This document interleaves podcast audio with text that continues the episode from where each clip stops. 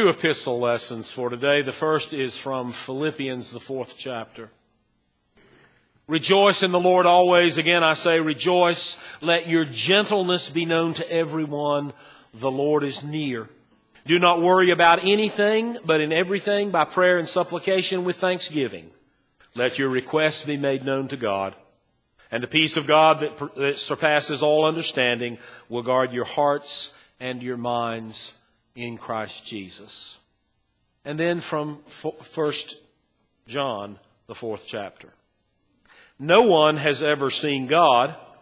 If we love each other, God remains in us and His love is made perfect in us. This is how we know and remain in Him and He remains in us, because He has given us a measure of His Spirit. We have seen and testified that the Father has sent the Son to be the Savior of the world. If any of you confess that Jesus is God's Son, God remains in us and we remain in God. We have known and have believed the love that God has for us. God is love. And those who remain in love remain in God, and God remains in them. This is the word of the Lord.